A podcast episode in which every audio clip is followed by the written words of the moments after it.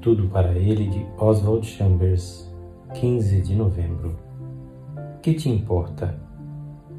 Pedro perguntou: E quanto a este? Jesus respondeu: Que te importa? Quanto a ti, segue-me. João 21, 21 e 22. Uma de nossas experiências mais difíceis é a que passamos quando não queremos entender quando não devemos interferir na vida dos outros.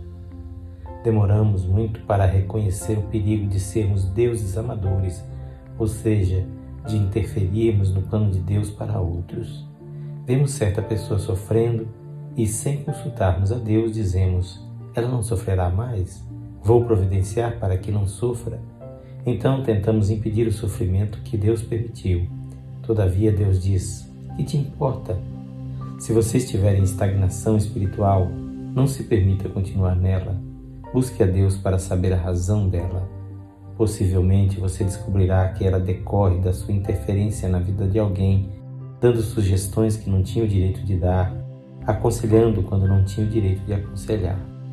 Quando você tiver que aconselhar alguém, Deus dará o conselho através de você, provendo-o de uma revelação do Espírito.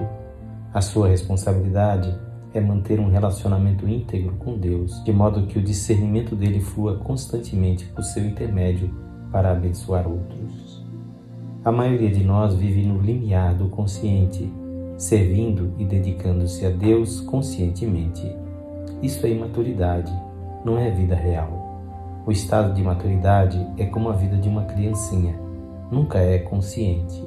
Quando atingimos esta fase, entregamos-nos a Deus de tal forma que não temos consciência de estarmos sendo usados por Ele.